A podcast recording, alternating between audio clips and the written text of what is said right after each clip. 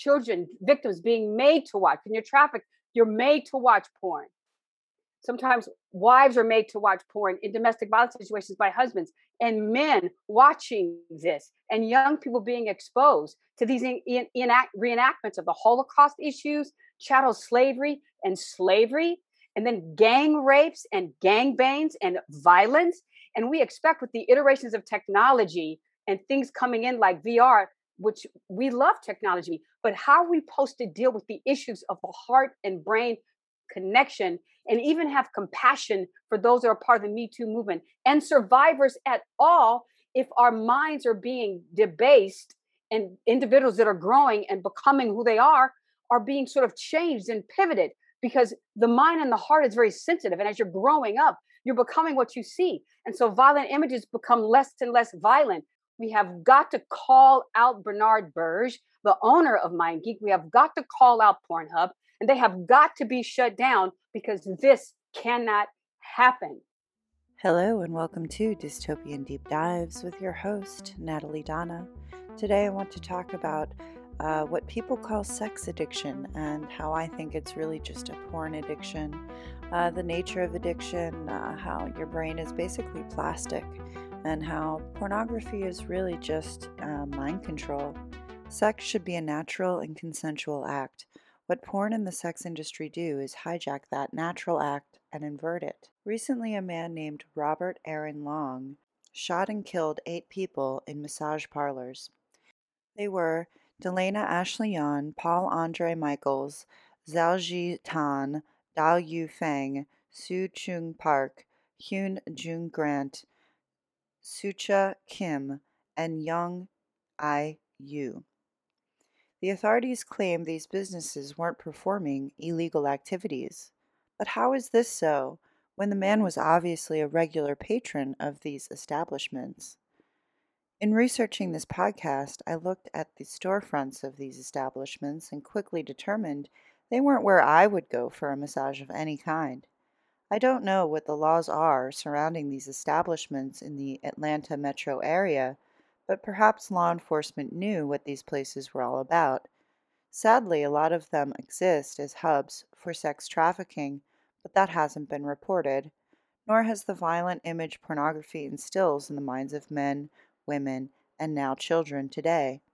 Specifically, in the conversation surrounding race, there is only some conversation about the sexualized images of Asian women pervasive in our society. According to Vox's Li Zhao, the fact that the suspect may have claimed sex addiction does not mean that racism wasn't a factor, but I would change this to race and also add fetishization of Asian women, leading to resentment of them. The fact that he apparently targeted the spas as sites of temptation stems from entrenched tropes about spas and Asian American women who've been framed as hypersexualized beings, Zhao writes.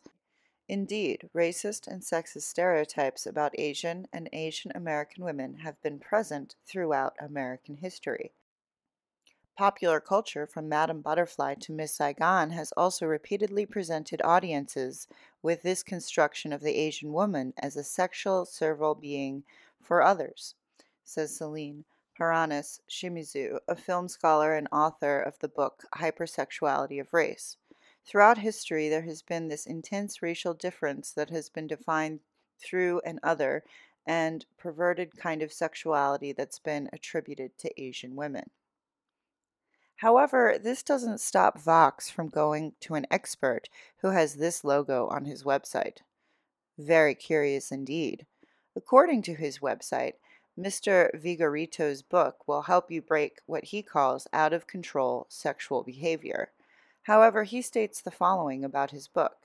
Out-of-control sexual behavior is defined as a sexual health problem in which consensual sexual urges, thoughts, or behaviors feel out of control. As opposed to a clinical disorder, OCSB is framed as a behavioral problem within the normal range of sexual expression. His book posits OCSB as a sexual health behavior problem rather than a process addiction or a psychosexual disorder. And this is where I would have to disagree. Pornography is an addictive substance. It gets men and women and now children hooked on violent images that they then play out with each other to continue the sexual psychodrama that pimps, pornographers want you addicted to. There's obviously no mention of this in the above Vox article, which is entitled Claims of Sex Addiction Are a Distraction in the Atlanta Killings. This title looks promising but ends up being a puff piece about the origins of so-called sex addiction. This man's motivations were a mix of shame and misdirected anger, anger towards the women he saw as temptresses that had been abased by his addiction to pornography. The shooter wasn't addicted to sex. He was addicted to pornography and the misogyny attached to it. Pornography dehumanizes men and women. Both sexes are impacted by the mind control that is pornography, and of course, all of this is by design to make you distracted from larger issues that plague society and your community. The Atlanta shooter was ashamed of himself, had a flip phone to break his addiction, and according to Cherokee County Sheriff's Office Captain Jay Baker, quote, he sees these locations as a temptation for him that he wanted to eliminate. Many have speculated about a religious motive based on the shame that deviant sexual behavior produces. However, ask yourself, after you use pornography, if you indeed do, how do you feel? A little sick inside, maybe? We know that not all pornography is consensual, and actually the majority isn't. Working with so many survivors and being a survivor, I want to make sure everyone understands three things. One, extensive movement between fronts of the commercial sex trade. Women are recruited into pornography from stripping or prostitution. Sex traffic victims are videotaped and material posted on porn sites that they have zero control of. People are recruited into adult films, then pressured to escort.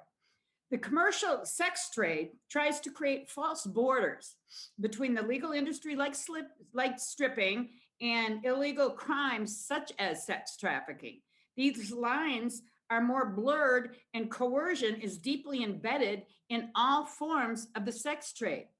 Secondly, the physical and psychological harms of being exploited on a platform such as Pornhub is similar whether you've been in the life or you were passed out and somebody uploads a video of your sexual abuse.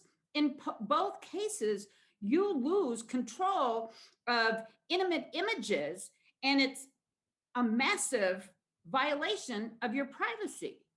And and this has a long-term impact on your sense of security, ability to form long-term relationships, and can lead to other addictions and coping mechanisms. And I know several of us that have had sugar daddies that have tried to get out of the life. That is a common form of blackmail that is used. The third thing is that online exploitation is becoming more common and impacting more people. I think it's because there seems to be absolutely no legal check on this abuse. But I stand beside my sisters and brothers here and say this has got to stop. And from seeing all the folks that I see on a daily basis, we are all impacted by this. And I agree. Let's start calling this for what it is. It's abuse. In November 2017, in time for the holiday season in New York City, where I live, MindGeek's Pornhub opened a pop-up store, a temporary storefront for retailers to reach new consumers. It was a test run for Pornhub, whose goal was to open permanent retail stores in New York and across major cities in the country. Several organizations, direct service providers, women's rights groups, including the National Organization for Women in New York, anti-trafficking networks, and sex trade survivors publicly urged city officials to deny retail permits for MindGeek's Pornhub. Feminist author and leader Gloria Steinem, who joined the protest, underlined that the translation of pornography is from the Greek words porne and graphos, literally meaning the depiction of a female slave in prostitution, also described as a sex trafficking victim. I bring up the Pornhub shop as an example of MindGeek's unfettered determination to mainstream sexual violence as a cultural practice. MindGeek aims to numb us all to online sex trafficking and racialized dehumanization for untold profit and at the cost of destruction of so many lives with impunity, as we have heard from the brave survivors today. The New York Times columnist Nick Kristof wrote that MindGeek, the owner of Pornhub, is, I quote, a porn titan and a technology company with the third greatest impact on society in the 21st century after Facebook and Google. MindGeek is an intricate part of the global multi-billion-dollar sex trade, the end destination of sex trafficking. As one survivor whose sex trafficking and rape MindGeek still distributes online poignantly said, sexual assault on Pornhub is not an anomaly, it is a genre. They are tightly interlinked with the sex trafficking industry, and many young women are blamed for wanting to make money. I have said this before, and it bears repeating. Without the money, would these young women be putting themselves in the same positions? And also, what about all the grooming that social media entails? Our social media society is very narcissistic.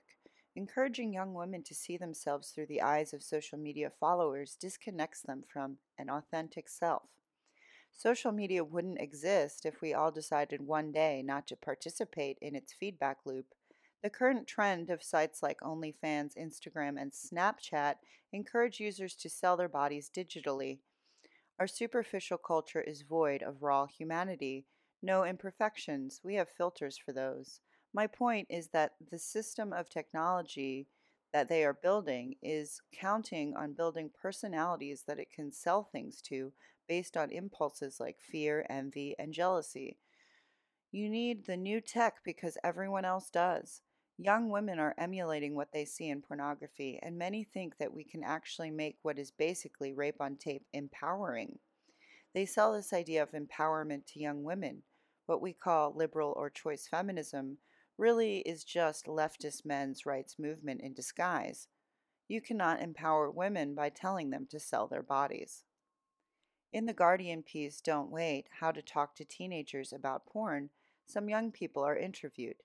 Obviously, their attitudes around sex were shaped by pornography. Quote, Megan, 15, has visited porn sites a few times because she heard about her friends giving blowjobs and thought, it sounds like a skill you'd better learn how to do. You don't want to get it wrong. Aisha, 17, talks about how porn warps things.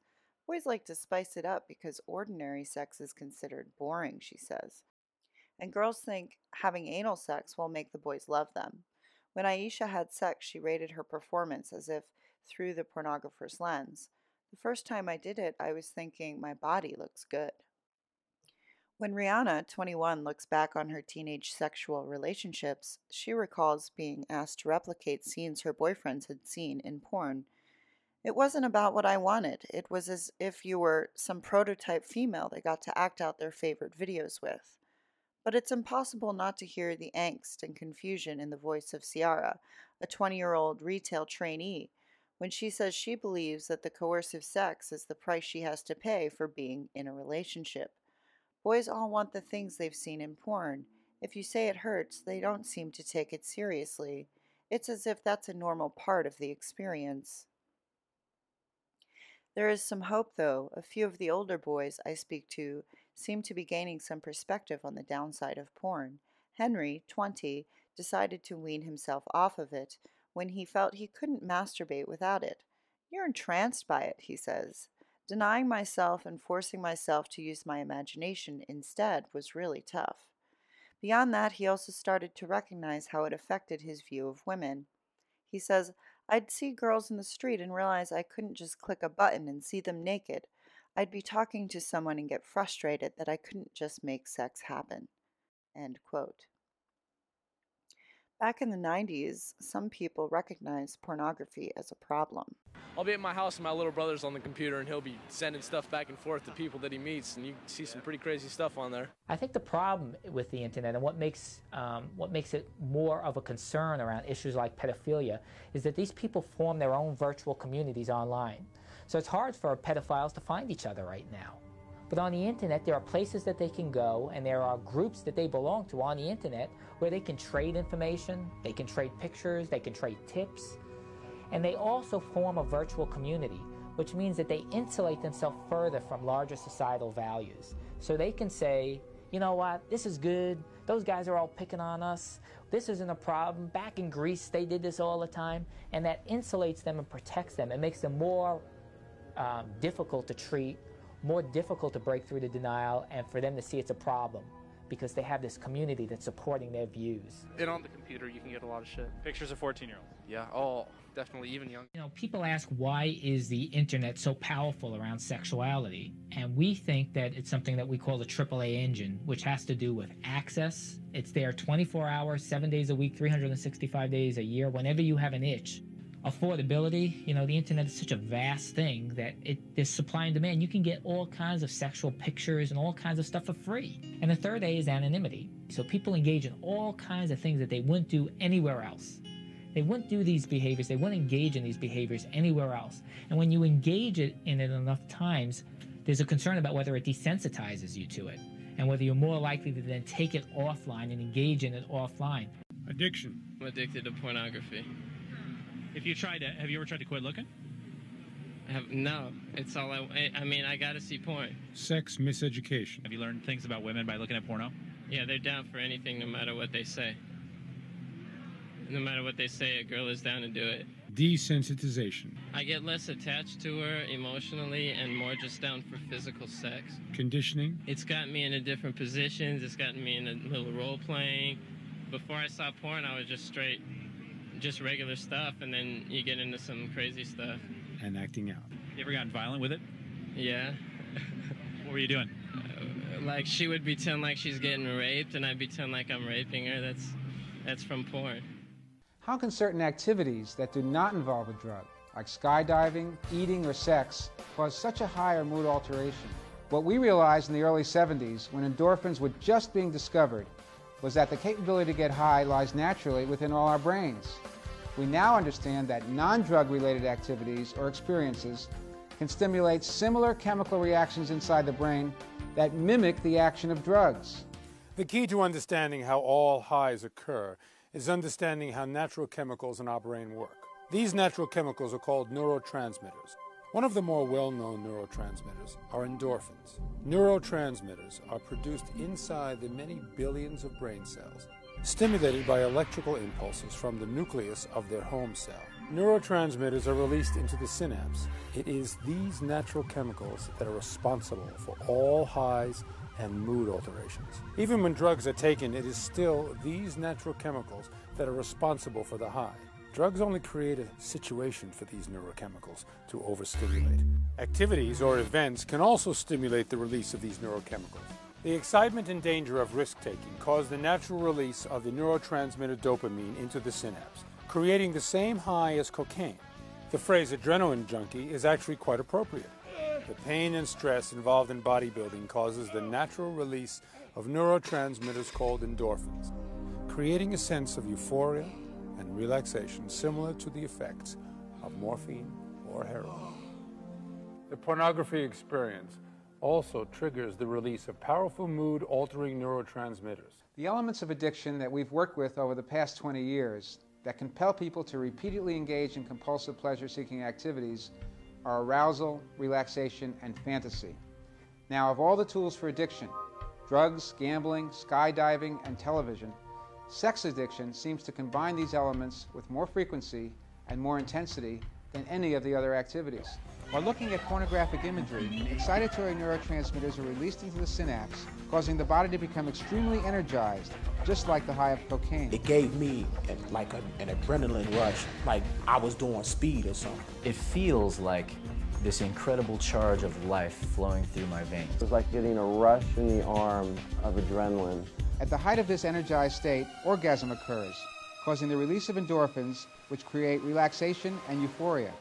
I think that what is true is that the pornography itself is so brutalizing and so desensitizing that once you are convinced, not just intellectually, but in subconscious ways that you don't even know about, that a woman's life is not worth what your life is worth. Once you think that she's less valuable than you are as a human being, that is a key that opens a door to doing all kinds of things to her that you would never do to somebody that you thought was a human being.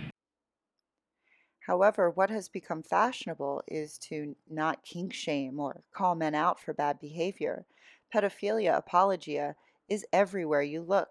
This is due partly to the most cited academic, Michel Foucault. Recently, it has been pointed out that he would purchase boys in Tunisia from S.G. Che at EV magazine. Michel Foucault is perhaps the most popular intellectual in the halls of academia. As the most cited researcher, his thoughts heavily influence most of the ideas that are taught to our college students today. When we hear that academia leans highly to the left, what this means is that the institutions of higher learning are dominated by thinkers like Foucault. Foucault used to engage in pedophilic sex tourism with young boys in Tunisia. Foucault used to bribe desperate young children in poverty with money in exchange for sex at the cemetery. As sordid as this accusation was, it's hard to say it was actually shocking. Those who are familiar with Foucault's intellectual history would have been aware that he actively endorsed the legitimization of pedophilia. Among the most glaring clues for this was when he led the 1977 petition to lower the legal age of consent for sex with children. People in so-called leftist groups are really just following their philosophies to their logical conclusions. They say that pornography is free speech. It isn't somehow hate speech or even prostitution because a whole crew and camera are there. It's art. It's natural expression. I believe this is the inversion. It is not a natural expression of anything but hate. If there truly is such a thing as hate speech, it is pornography. Scenes that should shock viewers, and do when they see films like The Report. It is a brutal film, and we can see how devoid of humanity organizations like the CIA are. However, when similar scenes are depicted in extreme but now normalized pornography, men just wank to it. Their sense of humanity has been reduced because they are objectifying women. Once you see people as lower than you, whether it be a terrorist or a woman, it is much easier to do things to them that you wouldn't want done to yourself. This is in essence what hate speech is, the incitement of violence to another group based on sex, race, class, etc. Not only is it hate speech, it is programming. Your libido becomes addicted to images that need to become more graphic, if not violent. The most disturbing are the categories that clearly promote and get the populace hooked on pedophilia and rape. I believe that all of this is by design. Clearly, the pathways in your brain are changed when you ingest large amounts of pornography. They've also known this for quite some time, at least as far back as Pavlov, right? It's all conditioning. According to this paper by Donald L. Hilton Jr. and Clark Watts entitled Pornography Addiction, A Neuroscience Perspective, quote, although the key elements of hypofrontal syndromes, impulsivity, compulsivity, emotional liability, impaired judgment are well described, much of the process is still unknown. One emerging aspect of these hypofrontal states is their similarity to findings in addictive patients. Addressing hypofrontality, Fowler et al. Noted, studies of addicts showed reduced cellular activity in the orbitofrontal cortex, a brain area relied upon to make strategic rather than impulsive decisions.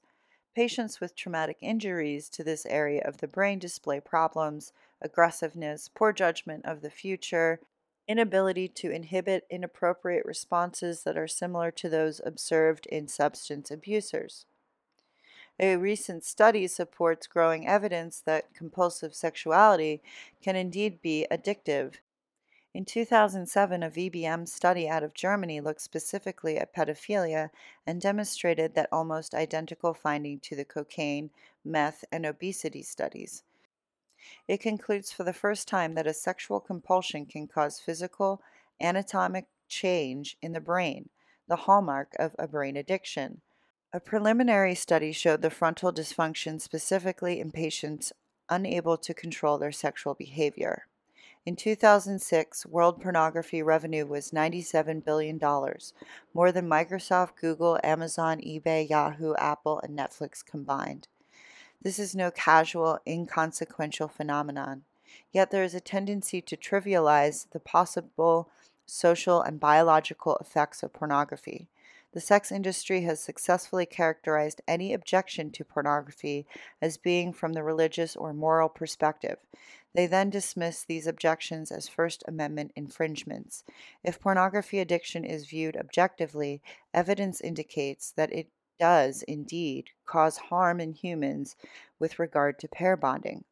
The correlation, 85%, between viewing child pornography and participating in sexual relations with children was demonstrated by Burke and Hernandez.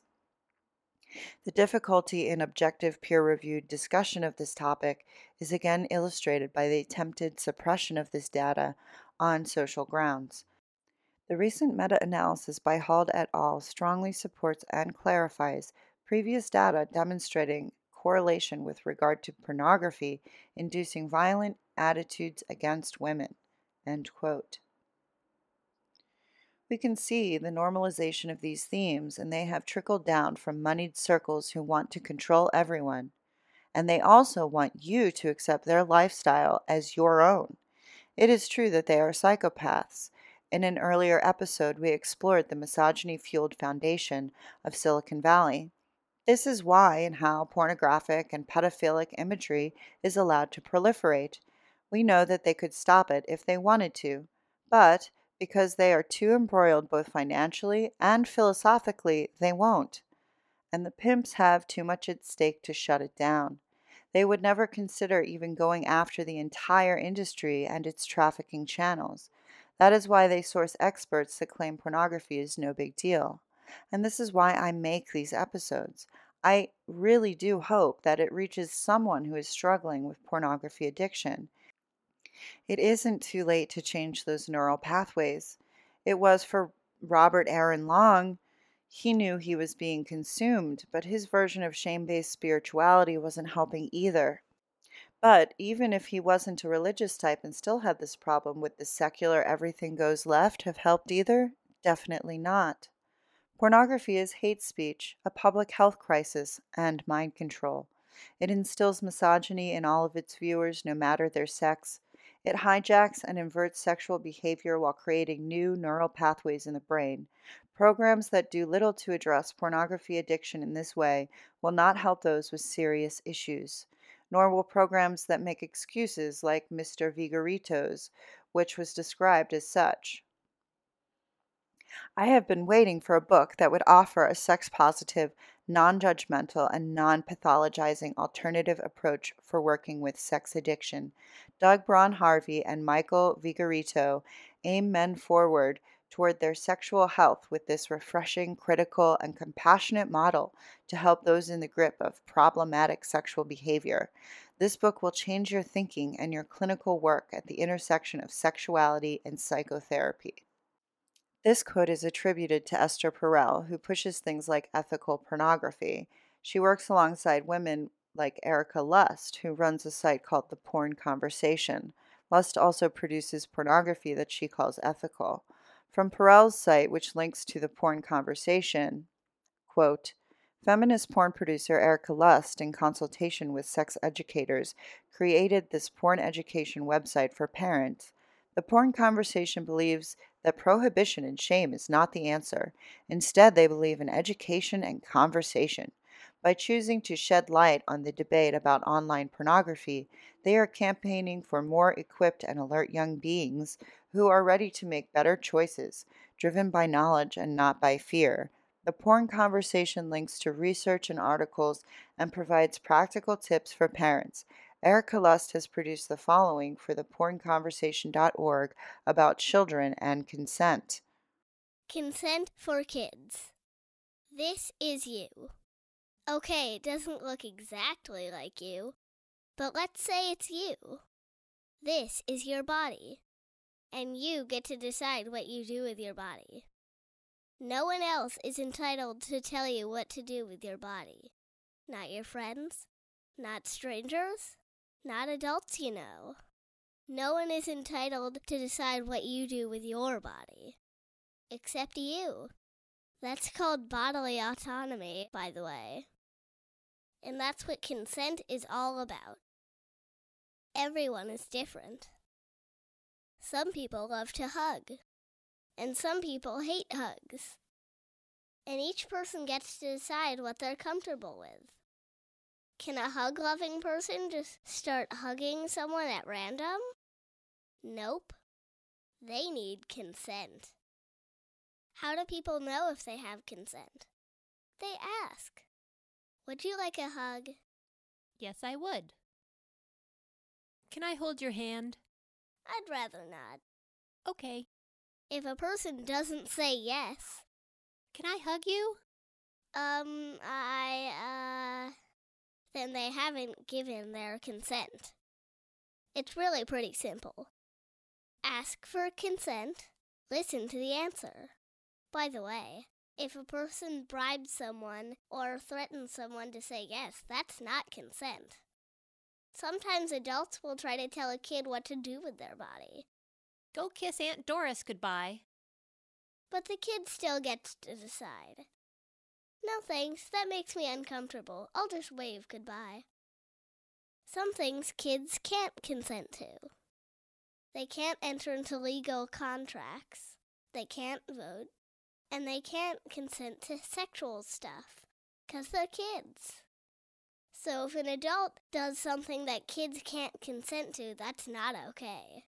The adult is wrong, and it's not the kid's fault. And that's when it's most important to tell a trusted adult, like a teacher. Why? Because it's your body, and no one else is entitled to tell you what to do with it.